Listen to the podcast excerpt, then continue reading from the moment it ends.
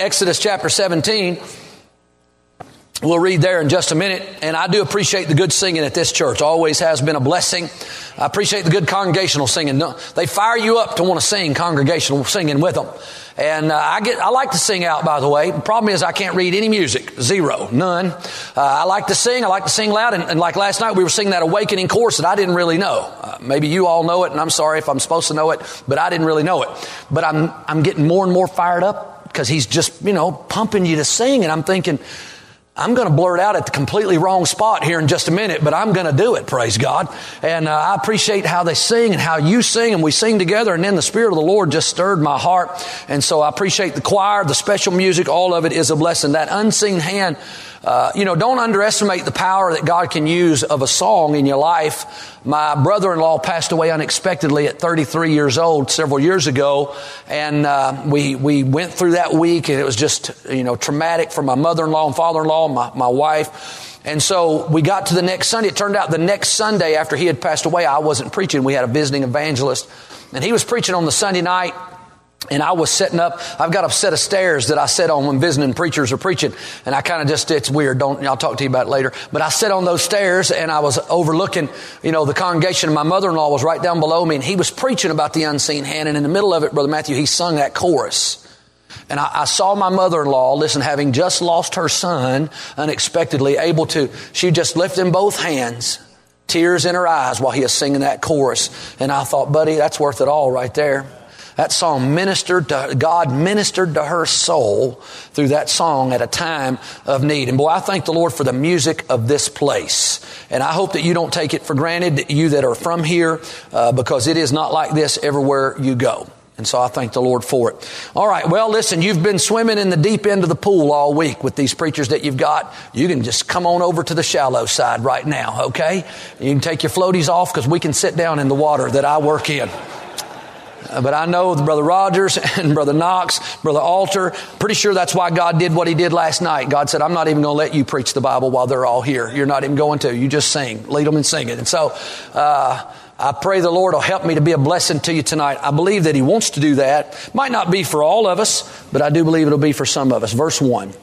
And all the congregation of the children of Israel journeyed from the wilderness of sin after their journeys according to the commandment of the Lord and pitched in Rephidim. There was no water for the people to drink. Wherefore the people did chide with Moses and said, Give us water that we may drink. And Moses said unto them, Why chide ye with me? Wherefore do ye tempt the Lord? And the people thirsted there for water, and the people murmured against Moses and said, Wherefore is this that thou hast brought us up out of Egypt to kill us and our children and our cattle with thirst? And Moses cried unto the Lord, saying, What shall I do unto this people? They be almost ready to stone me. And the Lord said unto Moses, Go on before the people and take with thee of the elders of Israel and thy rod wherewith thou smotest the river, take in thine hand and go.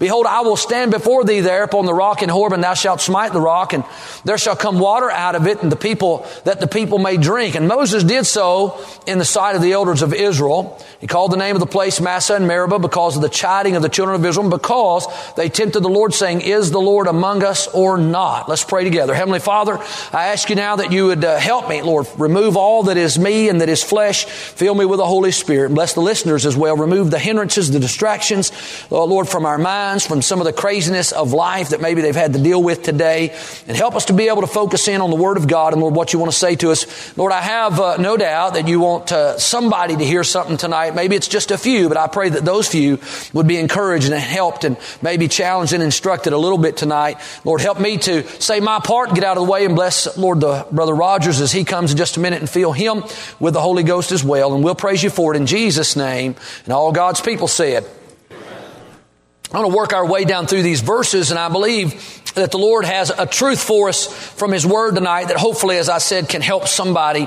here. Give me your attention. I want to preach on this thought. I don't often give a title, but I'm going to give one tonight. I want to preach on this thought. Where is God standing?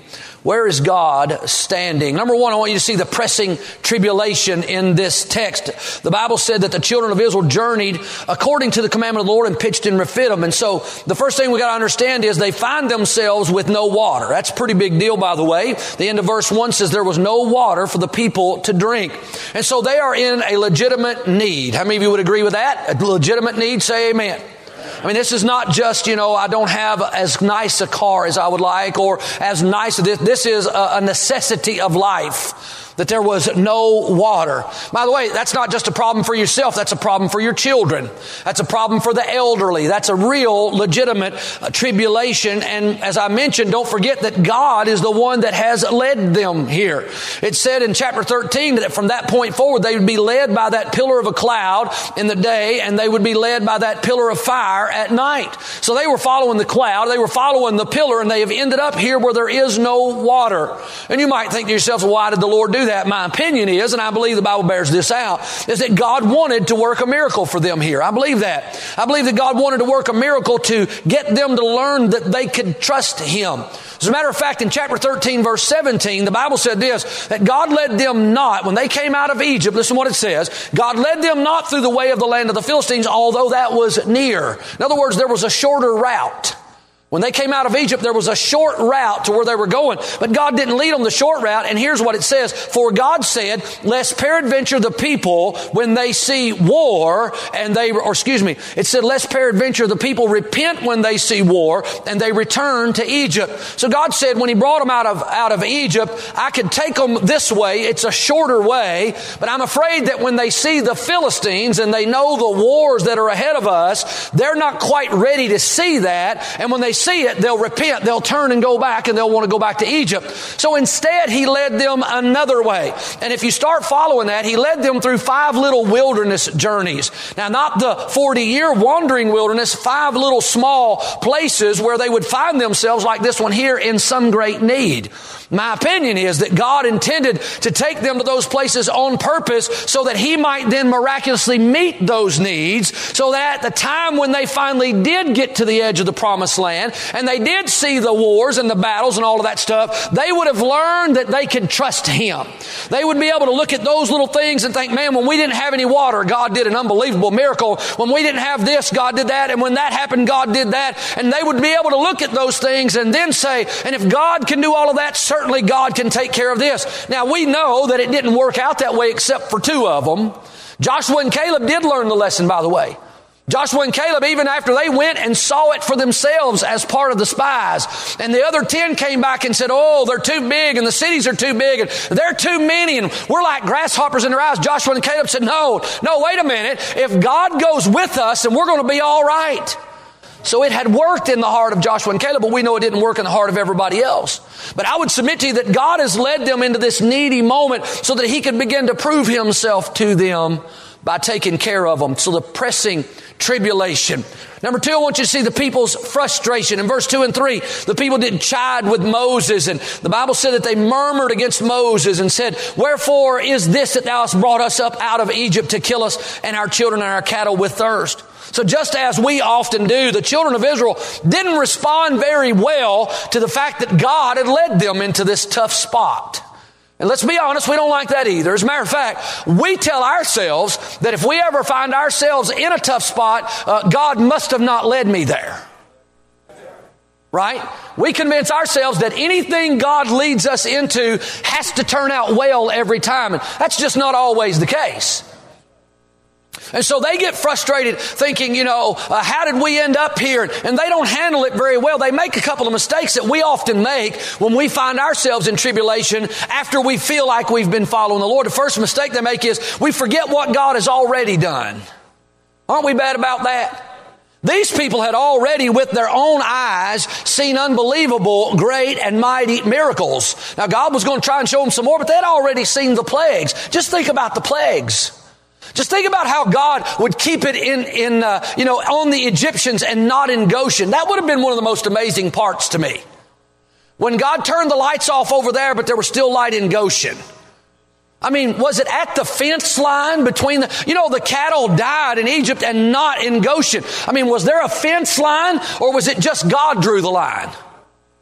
And all the cows over here were sick and none of the cows over there. Hey, listen, and flies were like crazy and no flies and light and no light. I mean, wouldn't that have been an amazing thing to see?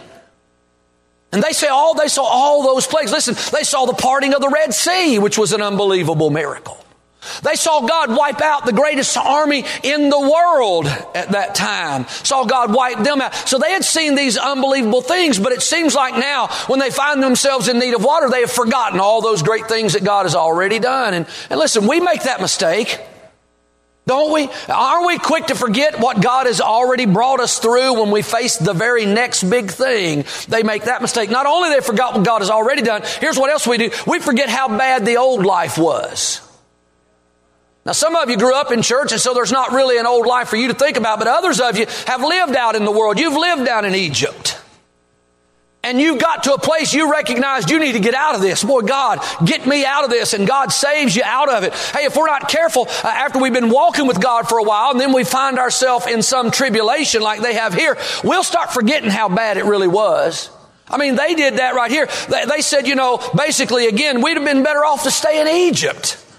Why did you bring us out of Egypt to kill us here? You know what it says about their old life in Egypt? In Exodus chapter 2, it says the children of Israel sighed by reason of the bondage. They cried, and their cry came unto God by reason of the bondage. In chapter 1, several words of Exodus chapter 1 gives you the glimpse of what it was like. It said that they had set over them taskmasters to afflict them with their burdens. They were grieved. It says the Egyptians made the children of Israel serve with rigor, made their lives bitter with hard bondage. And you know what the the climax of it all is? The climax is they're murdering their baby boys. So that's what it was like back in Egypt. But isn't it? And it was so bad, by the way, that just like we would have done, they began to cry out, Oh God, get us out of here. God, get us out of Egypt. They're killing our sons and we're in bitter bondage and it's unbelievable and we can't take it. Get us out of here. And now they come to this place where they're in a new tribulation and the first thing they do is they forget what they've already seen God do and then they start looking back at Egypt and it doesn't look as bad as it used to. Hey, you be careful about that. That's blurred vision you're looking through. Oh, it's never better back in Egypt. The people's frustration. I want you to see the prophet's desperation. We're going somewhere now. In verse 4, Moses cried unto the Lord, saying, What shall I do unto this people? They be almost ready to stone me. I just throw this in here so that I know we got a lot of preachers in here. And let me just say something to the rest of you. Uh, understand the burden, if you can, sometimes that the leader carries. You see, Moses not only has the national burden to bear, he, I mean, he's dealing with the fact there's no water too. He's dealing with the fact in his own, by the way, don't ever doubt that we're telling ourselves the same thing you're saying to us, which is, are we supposed to be here? I mean, I got some deals going on right now that I felt certain was the will of God when I took it to the men and, and we took it to the church and everybody thought it was a great idea and we're pretty far into one of them and it is absolutely insane. And you can't help but look sometimes and think, man, maybe I was wrong. Maybe we weren't supposed to do this. Oh Lord, please help us if I've messed up. So I, need, I need you to know something. Moses is already carrying that burden and now on top of the national burden, he's got a personal burden. Lord, not only is me and my family struggling for water too, but now they're, they're talking about killing me. And so just sometimes, if you would, when, when, when life is bringing tribulation to you, understand that the preacher, by the way, the preacher that is, is the right kind of pastor, he's carrying your burden. And be careful that you understand that, that you don't just turn his into something extra by your reaction to this tribulation God may have led you into.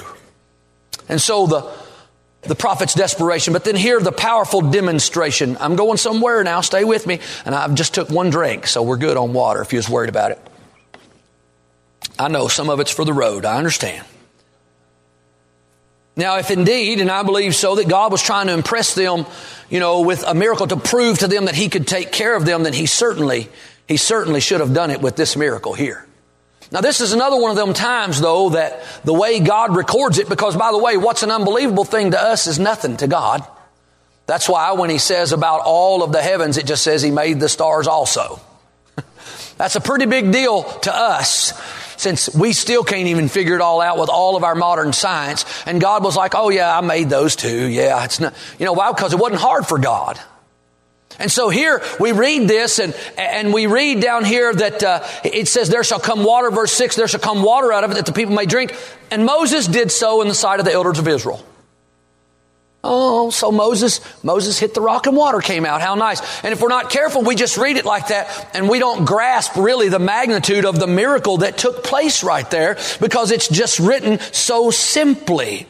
But you need to understand something. This, this wasn't like we just put a little spigot on the rock and the kids came one at a time and put their mouth under it, which we, we used to do, by the way, pre-COVID. You used to just drink out of the hose right? And everybody drank out of the same hose and the same water bottle and all that. But you know, sometimes we picture that, oh, they got some water, they come and they fill their water bottle up. Everybody does that now, you know, everybody's filling up their own water bottle. Hey, that's not what we're talking about right here. They needed enough water for their families. The Bible says also their animals. And there's a lot of, you know, different opinions as to how many people were here, but, you know, I, I think you could say easily there's a million people here probably. Now you think about how much water that is. You know, uh, they tell us now that men need 15 and a half cups of water per day and ladies need 11 and a half cups of water t- per day. And so if we just take the middle of that and say 13 and a half cups per person, that's 0.8 gallons per day. So that would be 800,000 gallons per day just for the people, not counting the animals. That's a lot of water. That's not coming out of a spigot, just so you know. It's not going to, uh, 800,000 a day is not coming out of a water hose. That's why the Bible in some other places talks about it like this. Psalm 78 says this, He clave the rocks in the wilderness and gave them drink out of, as out of the great depths. He brought streams also out of the rock and caused waters to run down like rivers. Well, I just believe that's what it was. I believe that's what it would have taken to take care of all of them for all these days. And so it wasn't like Moses hit it and then a little water started coming and they're all set. I think he hit it and jumped out of the way is what I think. I think he hit it and he started turning and running like in the movies and the, the tidal waves coming behind him. Oh, Moses trying to get out of the way. Praise God. There was a big deal that God did right here. But listen, I want to just mention two things. This is where we'll focus our attention that God required of Moses before the miracle came. Now the miracle's all God. Moses could not make that come out of that rock. But there was a couple of things God required of Moses before the miracle came. First of all, there was action required. God does the miracle, but there was a part for Moses to play. God doesn't just say, all right, I'm going to make water come out of that rock. No, he says, no, Moses, here's what I want you to do. You get those elders and you get that rod. You know the rod I'm talking about. And he said, and you go out and you hit the rock. And you know, when we find ourselves in a pressing tribulation, uh, there are going to be certain things that God may expect of us. I mean, if we, if we're having financial problems, I don't think we're just supposed to lay on the couch and just pray. Say amen right there. I think you're supposed to get up and go and try to find work and do whatever you can do while you're begging God to make the river come out. Right? And so there's something expected here. Uh, and we see that in other places. In 2 Kings chapter 4, uh, there was a story there. It said, Now there cried a certain woman of the wives of the sons of the prophets unto Elisha, saying, Thy servant, my husband, is dead, and thou knowest that thy servant did fear the Lord. And the creditor is come to take him unto my, take unto him my two sons to be bondmen. Now, that's a serious problem. How many of you understand that? And by the way, uh, her husband has died. God decided that. And he was one that feared the Lord, but God decided he would die. And so God has led this woman into a serious tribulation. So serious now that she didn't just lo- only lose her husband, she may lose her sons. She comes to Elisha. And Elisha said unto her, What shall I do for thee? Tell me, what hast thou in the house? And so there was, there was a, uh, an expectation of her to start with. And she said, you know, we, we don't have anything. She said, uh, thine handmaid hath not anything in the house save a pot of oil. He said, go, borrow thee vessels abroad of all thy neighbors, even empty vessels, borrow not a few. I love that part of that story, by the way. It's almost like he's winking at her. Don't just borrow a few. I'm not supposed to help you, but I want to help you a little here, you know. He could just see her going out and getting one, you know. I didn't know what, but I got these two. He's like, now look, don't borrow a few. And so listen what he says to her. Borrow not a few. And when thou art come in, thou shalt shut the door upon thee and upon thy sons and shalt pour out into all those vessels and thou shalt set aside that which is full. So she had a part to play.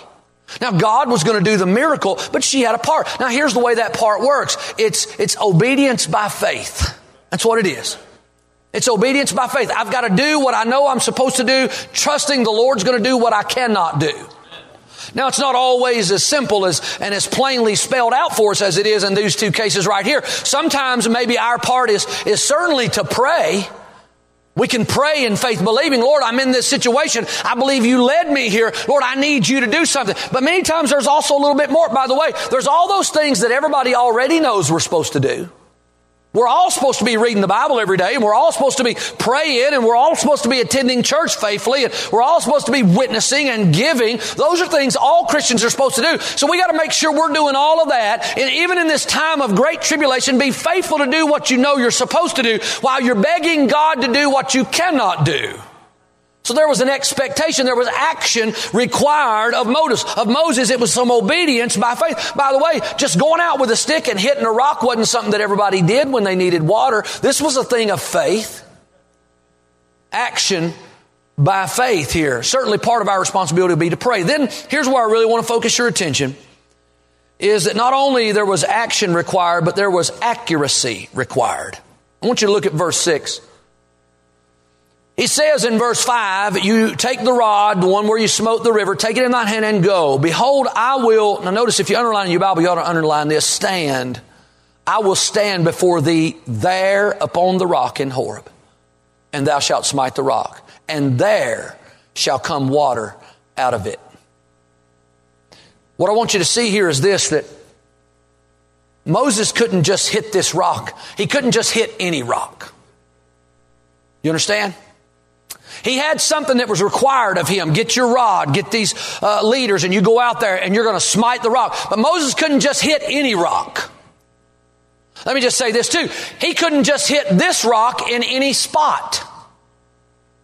There was a particular place where Moses had to put his effort if he wanted to see the miracle come that was going to get him out of this great tribulation. God said, I will stand before thee there upon the rock, and thou shalt smite the rock, and there, where I'm standing, is where the water is going to come out. Do you know what I'm afraid happens to me many times? You know I'm afraid happens to a lot of us Christians many times when we find ourselves in some of these hard places? If you're like me, as soon as they start forming, you go ahead and start figuring out how to fix them. And if you're also like me in my mind, which is my great enemy, you're already predicting way worse than what it even is because you want to figure out how to fix that problem when it comes because I know this is going to cause this and this and this. How many of you are like it? Anybody like that? You predictors of how bad it's possibly going to get. And then if that happens, here's how I've got to fix it. So many times, here's what happens to me. God leads us to a place and it's a place that turns into a place of tribulation and we're, we're very uh, confused as to, Lord, why did you do this? And am I even in the right place? But I, I thought I followed you and, and, you're there. And all of a sudden you're, you're throwing your hands up. And then you think, well, we got to do something. By the way, I, I believe oftentimes there is something we ought to do. There is sometimes an action that is required. But here's what I've found. I've found myself sometimes taking the rod and I just decide to start hitting the rod where I think the answer is going to come from. And I start saying, Lord, here, here's what we're going to do. I, I, I, believe this. Lord, here's what we're going to do. This is going to help us. Lord, bless this now. Lord, bless this. And boy, I just take the rod and I start hitting, but God's not standing there. You know what happens when you get busy and you're putting all your effort into this, but God's not standing there?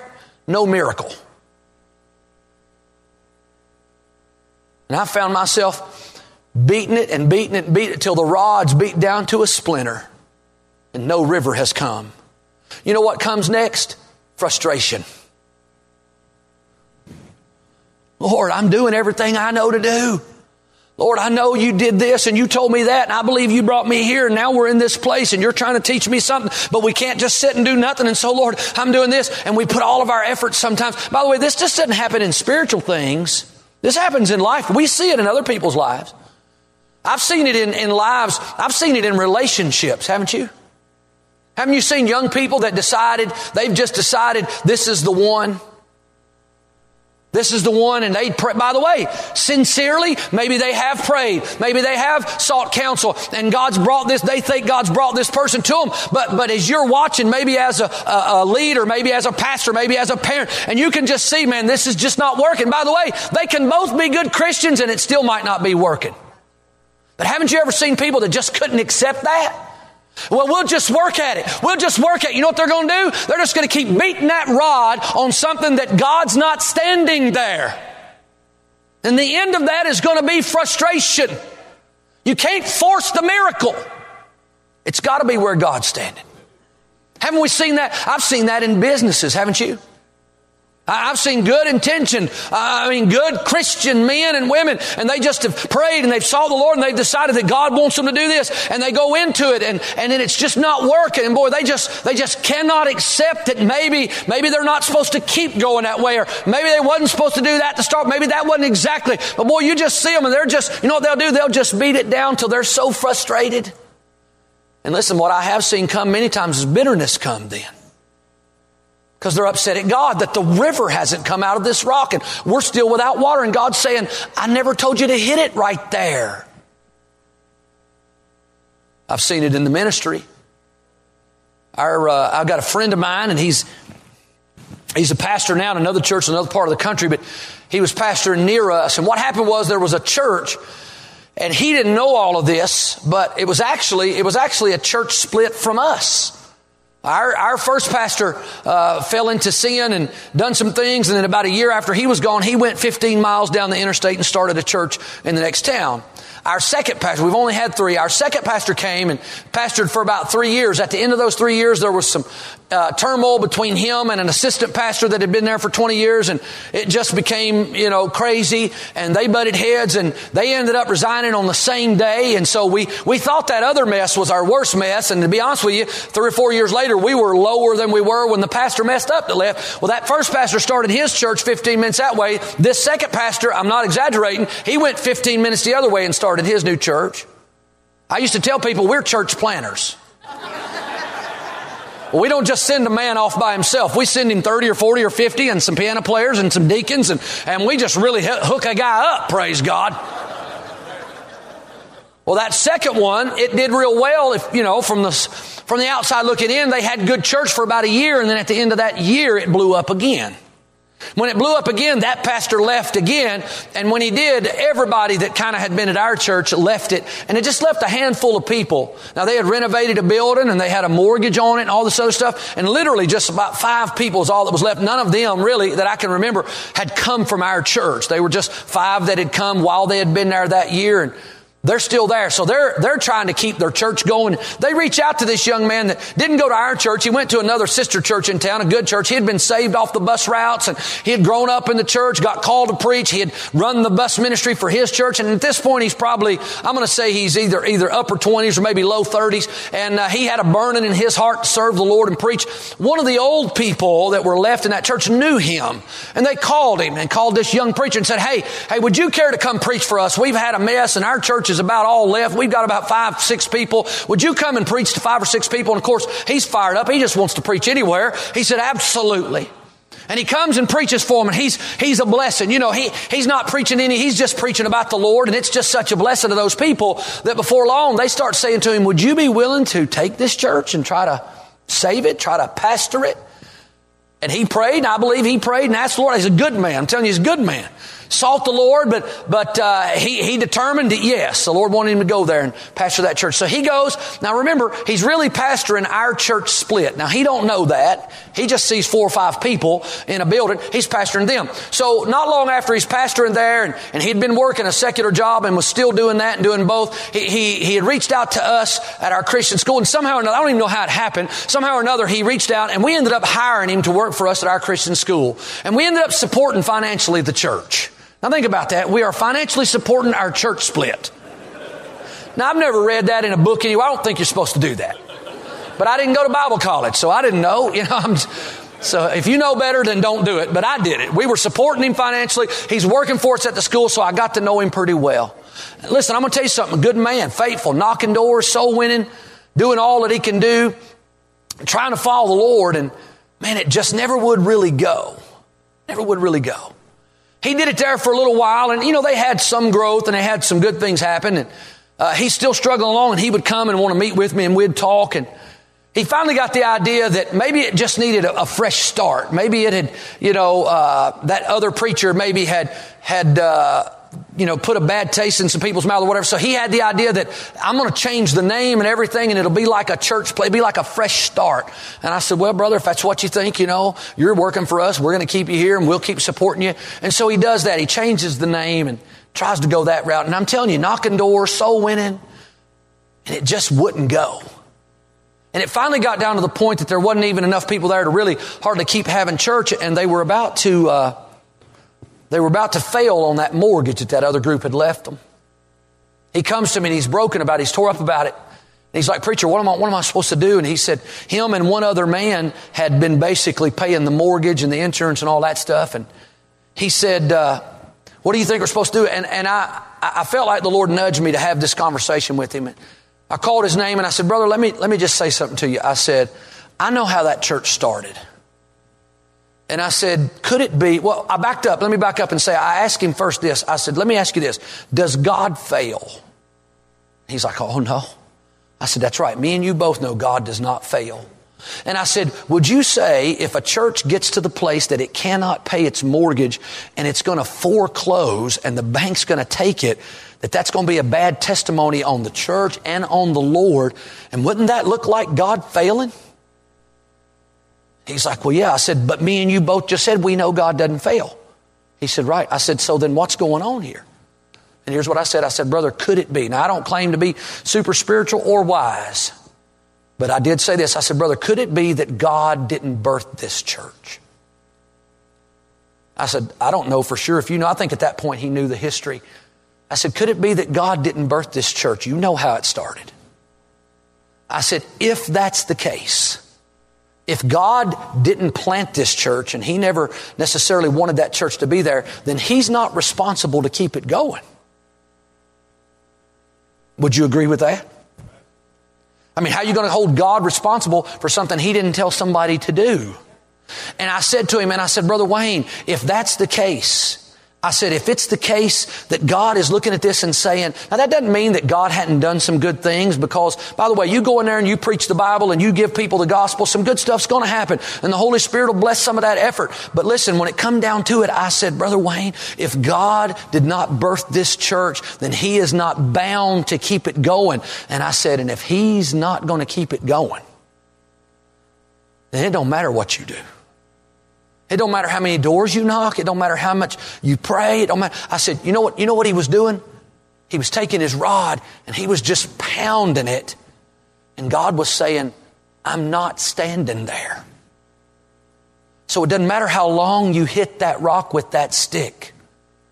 No river's coming out. And I'm afraid we do that sometimes in our lives is we find I'm real bad about just going immediately into action.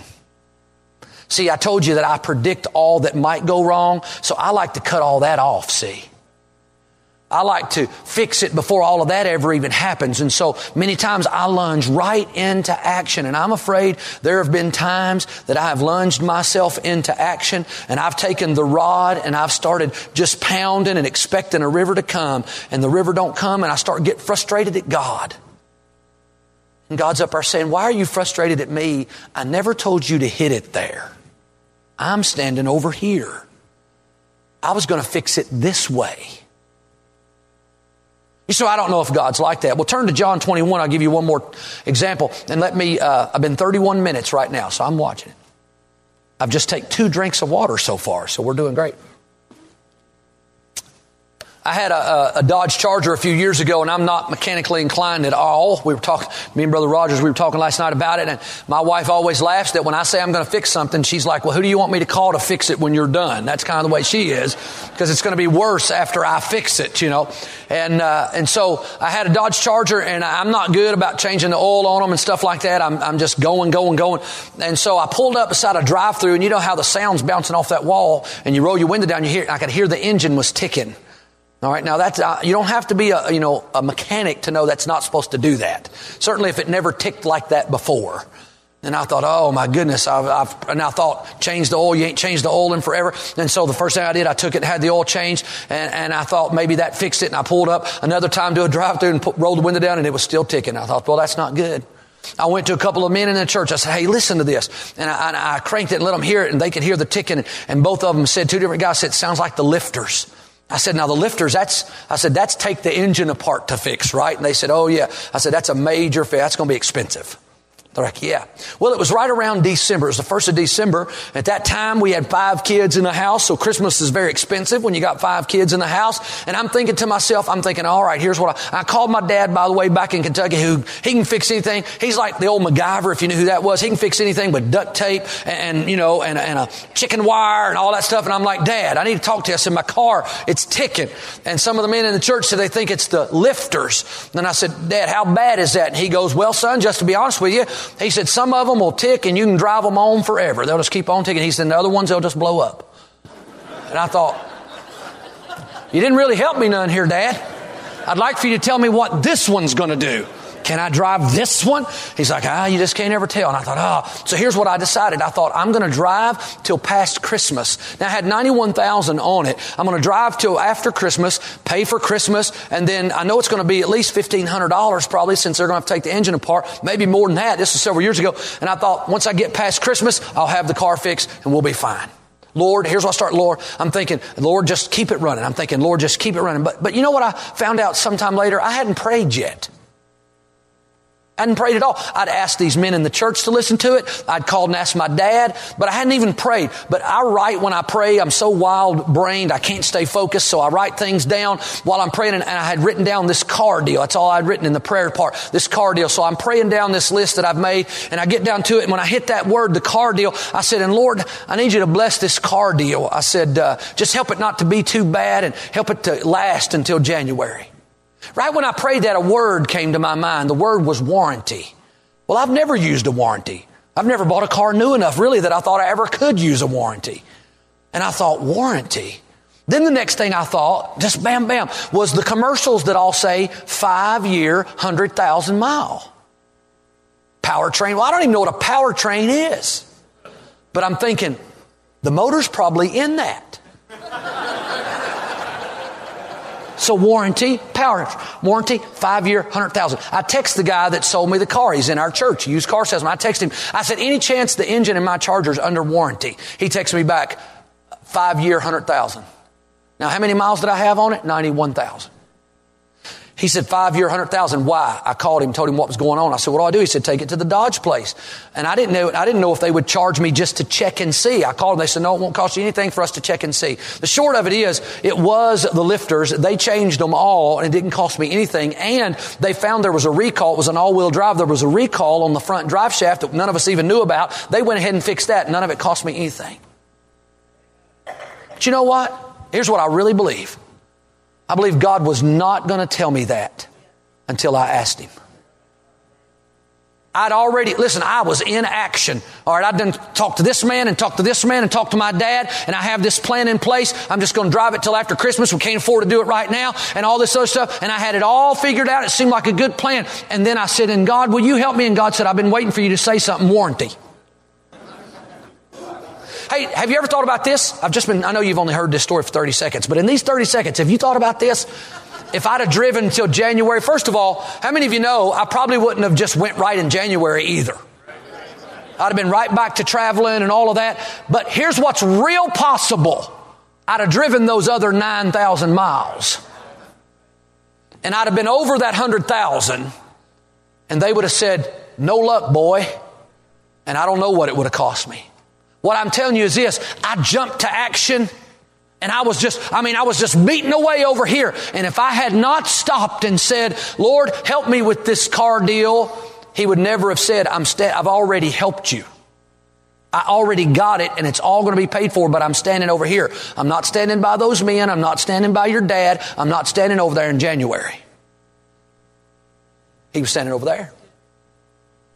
Here in John chapter 21, they have found themselves in a tough situation as well. The Lord is gone and they're afraid and they're confused. And so they do uh, what we do oftentimes. Peter just makes a decision.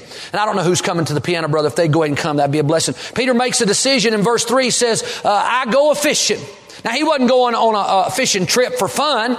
This is a logical decision to try to help fix the problem that they've got in their life. And the problem is we all left our lives and how to make a living and we've been following the Lord and now He's gone and we don't know what to do. And so Peter just makes a logical decision. Well, I know what we do know how to do. We know how to fish. And so let's just go do that. Let's just do something. And by the way, I told you, I do believe that we ought to try and do something, but the key is we got to try to figure out what that something is that God wants us to do and put our attention right there. And they go fishing and they fished all night. And The Bible says they caught nothing. And then most of you know the intervention comes in verses 4 to 6. When the morning was now come, Jesus stood on the shore. They knew not that it was Jesus. Jesus said to them, Children, have ye any meat? And they answered him, No. He said to them, Cast the net on the right side of the ship, and ye shall find. Now they'd been doing it all night without him. By the way, they were experienced. And it seemed like a good idea. Logically, it seemed like a good idea. But it is not how the Lord had planned to take care of them. But he shows up and he says, Well, I tell you what, why don't you do it again where I tell you? And you know what happened. They cast therefore, and now they were not able to draw it for the multitude of fishes. You can go ahead and start playing if you would softly. And so it matters that you put your activity when you're trying to solve the problem that you find yourself in. There's some things we can do, but it does matter that we do our best to find where's he standing. And I just think maybe there's one or two of you that find yourself frustrated. You came to this meeting frustrated. And if you're honest, at times that frustration can almost turn toward the Lord. We don't want that. We know it's not right. If you're like me, you try to catch that and very quickly, you know, pull it back in. But you just think, Lord, I've been doing this and you led me here and now look at this situation and Lord, I'm just doing everything I know to do. Well, maybe tonight we just come, a couple of us, and say, Lord, where are you standing? Where are you standing? Where do I cast my net? Where do I hit the rock in this deal? And just come and ask the Lord to give you some wisdom. Let's all stand. Their heads are bowed. Some are coming. How about you? Or maybe this. Maybe you've got somebody in your life and while I was preaching tonight, you started thinking about them. And your burden for somebody you know that's so frustrated in their life. They love God. They're trying to follow God. But it seems like it's just nothing's working out. Why don't you come and say, Lord, will you show them where you're standing? Now you got to be willing to hit the rock. You got to be willing to do what he says where he's standing. But, but sometimes it's just, Lord, I don't know. I'm so frustrated. Hey, don't be frustrated with God. That's not going to help anybody.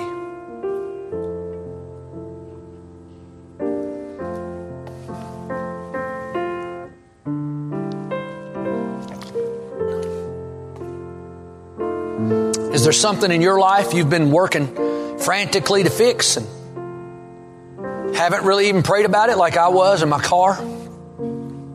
I mean, you kind of think you're trusting the Lord. Like I remember thinking, now, Lord, you're going to have to keep this thing running until January, but I'd never really prayed and asked Him. Well, I mean, that was just a little thing. Yeah, but listen, if that engine would have blown and I'd have had to pay to get it all fixed, that'd have been pretty frustrating. That would have been a problem for us in our life at that time. And God was up there with the answer, but He was waiting for me to ask Him, waiting for me to do my part by faith. And as you say, I've been asking, I've been asking, I still can't see where He's at, then you find out the things that you know for sure are the will of God and you do those as faithfully as you can. The things that for sure are the will of God, you do them as faithfully as you can while you wait on Him to show you where to smite the rock. And I believe God will show you in time.